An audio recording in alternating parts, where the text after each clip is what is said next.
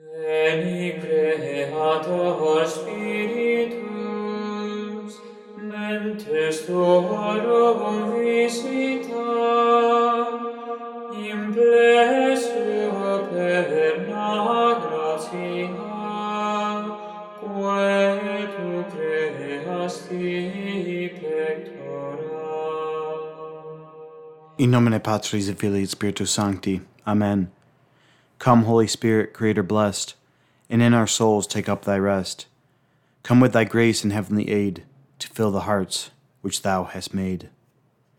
The following is a reading from the Ways of Mental Prayer by the Right Reverend Dom Vitalis Lehodey. Second part on Ordinary Mental Prayer, Chapter 2 of the Entrance into Mental Prayer. Necessity of the immediate preparation. Unless the soul be already recollected, everything shows that it is a duty to make some immediate preparation for prayer. Number one, the majesty of God, who claims our respect, to come before him without taking the means to arouse our attention and devotion, would be to insult him. Number two, the importance of the matters of which we have to treat. Orators prepare their speeches, wise men before a conversation of grave concern or difficult negotiation reflect seriously in order not to compr- compromise its success. Now, what is greater, more noble, more important than treating with God, the author of our being, and master of our destiny, about the affair of our eternal salvation? Number three, the difficulties which prayer itself offers. The human mind raises itself to God only with difficulty. It is not easy for it to enter the supernatural world and there treat about spiritual things with invisible beings.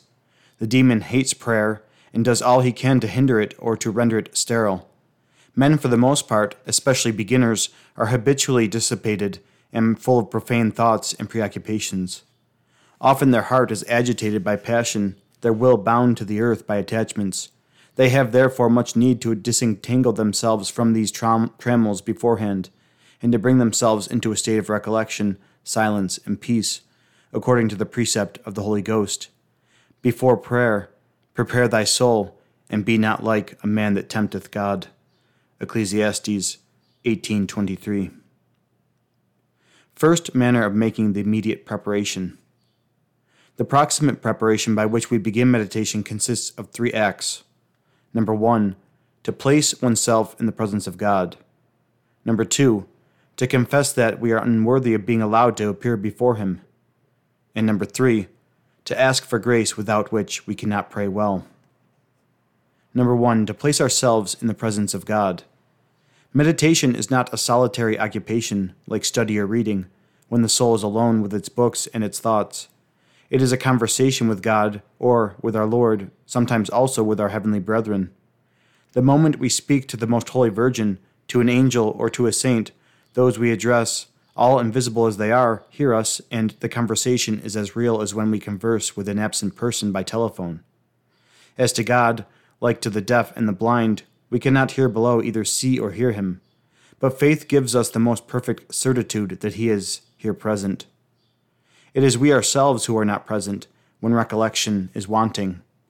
The exterior senses, the imagination, the memory, the mind, the heart, and the will, all our faculties stray away from us and run in a vagabond fashion whithersoever our curiosity, our dreams, our memory, our every frivolous thought and foolish attachment or impulse of passion may lead them.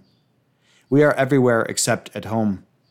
Before prayer, therefore, we must gather in our scattered faculties, summon them to prayer, place them in the presence of God who is within us, but of whose presence we were not thinking, saying the words attributed to Saint Bernard.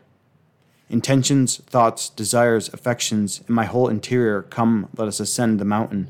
Let us go to the place where the Lord sees or is seen. Cares, solicitudes, anxieties, labors, pains, and external duties wait here for my return. This recollection of our whole soul is of supreme importance in mental prayer. A want of this is the reason why we sometimes lose our time of profit or profit but little. We throw ourselves on our knees thoughtlessly and by routine. We enter right off into our meditation instead of beginning by withdrawing our thoughts from the things of earth in order to fix them on God. There are indeed other elements of illness, of ill success, but this is not the least important of them. On the other hand, when this beginning is made is well made, it penetrates the soul with a feeling of respect which confers upon it stability for the whole time of the exercise. For says St. John Climacus, he who while praying is filled with the thought of an ever present God remains in prayer like an immovable pillar. Should our mind wander during prayer, we must briefly recall it to the presence of God by saying, for instance, with Jacob, Truly the Lord is in this place, and I knew it not. The way to place oneself in God's presence. A choice may be made amongst several methods, some of which appeal to simple faith, others to the eyes and to the imagination. By simple faith, St. Francis de Sales points out diverse considerations. Number one, God's presence everywhere. He is in everything and in every place, nor is there any place or thing in this world wherein he is not by a most real presence, so that, as the birds meet always with the air whithersoever they fly, so we, whithersoever we may go, always and everywhere find God there. This was David's thought when he exclaimed, If I ascend into heaven, thou art there. If I descend into hell, thou art present. Psalm 138 8. Truly, God is not far from every one of us, for in him we live and move and are. He surrounds and envelops us on all sides. We are immersed in him as fish in water. Number two, his presence in us. As the soul being diffused throughout the whole body is present in all its parts, so God penetrates our whole being and dwells in its every part, imparting to us life and movement. And as the soul resides nevertheless in the heart in a more special manner, so God is in a more most particular manner in your heart, and in the very center of your spirit, which he vivifies and animates, being as it were the heart of your heart and the spirit of your spirit. St. Francis de Sales. And if we are in the state of grace, our soul is a sanctuary wherein the Holy Trinity dwells, imparting to us a divine life, the power to do divine works, light, and help to enable us to act after divine manner. We have then no need to seek God very far away, since He fills our body and our soul with His most holy presence. Number three. The third means is to consider our Savior, who in his human nature looks down from heaven upon all persons in this world, but particularly upon Christians who are his children, and more especially upon those who are engaged in prayer, whose actions and deportment he minutely observes. Now, this is no mere flight of the imagination, but the very truth. For although we see him not, yet from above he beholds us. It was thus St. Stephen saw him at the moment of his martyrdom by the eyes and the imagination. The fourth way consists in making use of simple imagination, representing to ourselves our Savior in his sacred humanity as though he were beside us, just as we are wont to represent to ourselves an absent friend. St. Francis de Sales. We may picture him to ourselves as in the crib, in his infancy, in his hidden or public life, or his cross amidst the splendors of his glory, according as it does us more good provided that this be done without any violent straining, and that we do not confound the realities of faith with the creations of our own imagination. We may also make use of a statue or any other pious image to draw our soul away from earth and fix it in God. But when we are making our meditation before the Blessed Sacrament, the most natural manner to place ourselves in God's presence is to raise our eyes to the tabernacle. For the more advanced this will suffice to fix their attention lovingly upon him who standeth before our wall, looking through the windows, looking through the lattices. Canticle Canticles 2 9. He is their well beloved, their God, their all. They will contemplate him, they will love him. As for those who are beginning, or even have already made some progress, they may need to reanimate their faith by pious considerations. Quote, he is there. I see him not, but I am more certain of it than if I beheld him with my eyes for faith reveals him to me. He has his eyes upon me to observe all the movements of my soul and to fathom the dispositions of my heart. He beholds how I keep my body in a modest posture, my mind recollected, and my will devout. He knows me better than I do myself, and I can hide nothing from him. Who then is he? Beginners will chiefly see in him the master of their life and of their eternity, the judge who hates evil, who has created hell, purgatory, and the other punishments of sin, and they experience that saving fear, which is the mainspring of the purgative way. Those who are making progress will consider him chiefly as the model they ought to resemble, the source of light and strength, the happiness which shall crown their virtues. And this view will reanimate the hope which is their support. The Holy Tabernacle therefore speaks to all, but accommodates its language to each one's spe- special attraction. If in the course of our prayer our thoughts wander, a glance upon Him who is in our midst will bring them back. Make use then of some one of these four means to place yourself in the presence of God before mental prayer, but there's no need to employ them all at the same time. You need use only one, and that briefly and with simplicity. St. Francis de Sales. Number two, to confess that we are unworthy of being allowed to appear before God. Entering then into conversation with God, we begin by saluting Him. Struck with a sense of our own nothingness and of His greatness, kneeling if circumstances permit, let us prostrate ourselves in spirit before Him in profound adoration.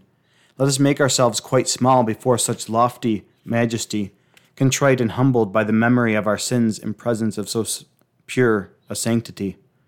We may express the second point of our preparation in some such terms as these quote, I believe, O Lord, that thou art here really present, that I, dust and ashes, am going to speak to my Lord and my God, that thine eyes are upon me, and that thou deignest to listen to me. Thou art my God, I humbly adore thee. Thou art my sovereign master, I submit, submit myself to thy absolute authority. Deign to look upon my, me mercifully and to bear with me indulgently for I am most unworthy to appear in thy presence. Unworthy because thou art infinitely great, and I am but nothingness. Unworthy especially because thou art holiness itself, and I, a poor sinner, have so often offended thy divine majesty, especially by such or such a fault. Even still, I have such or such a defect which I have not corrected, such or such a bad inclination which puts me to shame. To appear in thy presence, I ought to be as pure as an angel. Oh, how far from it I am! But thou knowest that I love not my faults and spiritual miseries. I am ashamed of them before thee. I beg thy pardon. I beg thy pardon for them. I will correct them with the aid of thy holy grace, and it is even for this purpose that I come to thee, hoping that thou wilt not despise a contrite and humble heart. And if I am not sufficiently penetrated with this salutary com- compunction, deign thou to pour it into my soul, and I shall have it. Purify my heart and my lips, O omnipotent God, who didst purify the lips of Isaiah with a burning coal. And then I shall be less unworthy to converse with thee. You may say the Confiteor.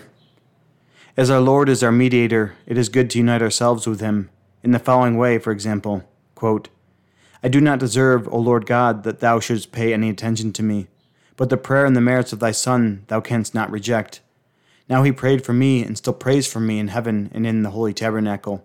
He offers to thee his homage, pleading for me with his lips and his heart, by his past labors, his tears, and his blood. He adores thee, he thanks thee, he implores thy mercy and begs graces for me.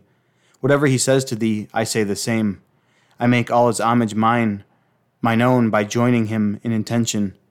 It is while invoking him, holding him by the hand, and sheltering myself under his merits, that I dare to present myself before thee with the firm confidence of being heard. Number three we must acknowledge ourselves incapable of praying of ourselves and invoke the Holy Ghost. O Lord, I am not of myself capable of having a good thought, but my sufficiency is from Thee. 2 Corinthians 3 5. I am not able to concentrate my thoughts if Thou dost not control them, nor to raise my heart to Thee unless Thou dost attract it, nor to love Thee if Thou dost not inflame me, nor to form a good resolution still less to put it in practice if thou dost not give me the, to will and to accomplish. Philippians 2.13 i renounce therefore my own thoughts which are not capable of guiding me aright as to what concerns my salvation and my own affections which are wont to tend towards evil. Come then o divine spirit have compassion on my indigence. I abandon myself to thee in order to, that illuminated moved and guided by thee i may make my meditation well Come, enlighten my intelligence, inflame my heart, and convert my will that my prayer may contribute to thy glory and to my own spiritual advancement. The object of these last words is to remind us of the purity of intention we should bring to prayer if we should would seek God and not ourselves. Father Crasset very justly remarks, quote, Be resigned to pass this time of prayer either in light or in darkness, in consolation or in desolation, without seeking any other satisfaction than that of doing the will of God. This resignation is important in order to receive His grace and to remain peacefully in whatever state He may place you. If you leave off your prayer with a satisfied mind, having after having done what you could to make it well, it is a sign that you entered upon it with a pure intention. If you leave it off saddened and cast down, it is a sign that you sought in it your own satisfaction and not God's will.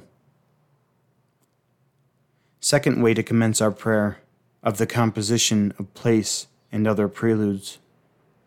You may, if you prefer, begin your meditation in the following manner. Put yourself briefly in the presence of God and ask the grace to pray well. Then make the composition of place according to the method of St. Ignatius and St. Francis de Sales. This consists, quote, in placing before our imagination the substance of the mystery we are about to meditate, as if it were really taking place before our eyes. St. Francis de Sales. If I want to meditate upon our crucified Lord, I will transport myself in spirit to Calvary, and will recall to mind all the scenes of the Passion. I behold my Saviour covered with bleeding wounds. I assist at the scourging, the crowning with thorns. I hear the sarcasms and blasphemies, etc. I may do the same when I meditate on death, on hell, or on any mystery where there is question of visible and sensible things. It is otherwise, quote, with regard to such truths as the greatness of God, the excellence of virtue, the end of which we were created, which all are invisible things. However, if I am meditating upon some saying of our Lord, I may imagine myself as present amongst his disciples, that is, that it is to me he addresses his words, or that he speaks to me from the holy altar. But we should avoid subtle imaginings and act, quote, so that our mind be not too much engrossed in the work of inventing images. St. Francis de Sales. For if these representations do not occur to us as if of themselves and without effort, it is better to confine ourselves to simply recalling our subject to mind. With these restrictions, the composition of place cannot fatigue the mind. It fixes the imagination by confining it to an object which interests it, and thus hinders it from wandering hither and thither. Or, if it does wander, to recall to mind this mental picture suffices to bring it back. To this prelude, St. Ignatius always adds at least one other by which, quote, we ask the grace not now in general to make a good meditation, but a special grace conformable to the fruit we wish to derive from the meditation. We ask for light and strength, light to know, strength to will and to accomplish. Lastly, when our subject is some historical fact, St. Ignatius would have us recall briefly the fact in question before the two preludes, of which we have just spoken, which makes a third prelude. These preludes not being required by all the methods, there is no objection our, to our not making use of them if we find them embarrassing. We thought it right to mention them for those who might wish to employ them. In short, we may limit the whole immediate preparation to placing ourselves in the presence of God, adoring Him humbly, and asking the grace to pray well. This hardly requires five minutes, but should we be strongly impressed by the thought of God's presence, by sorrow for our sins, by a feeling of the need we have of grace, etc., we should abandon the subject we have prepared and hold on to this thought which is doing us good. For as we have already remarked, it is pro- unprofitable to continue searching when we have already found what we need. Next time, we will look at the body of the meditation. In nomine Patris et Filii et Spiritus Sancti. Amen. Veni creator spiritus, mentes tuorum visita, in plesio perna gratia, quae tu creasti pectus. qui digeris paraclitus altissimi donum Dei fons vivus ignis caritas et spiritualis sumptio Tu septihi formis monet Pater me dextere, dormite promissum Patris, sermone editans otura. Nacende lumen sensibus,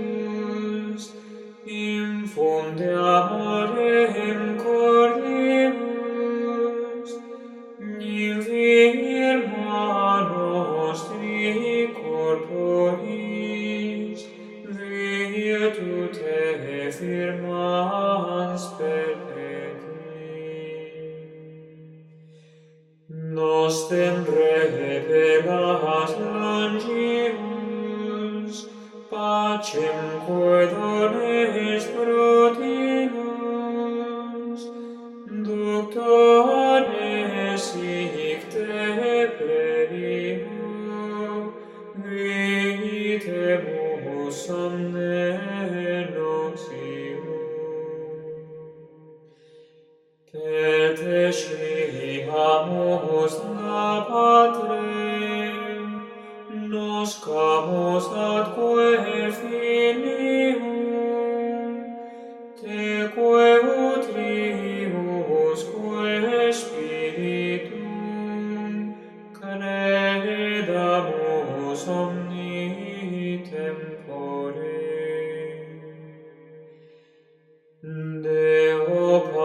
patris et gloria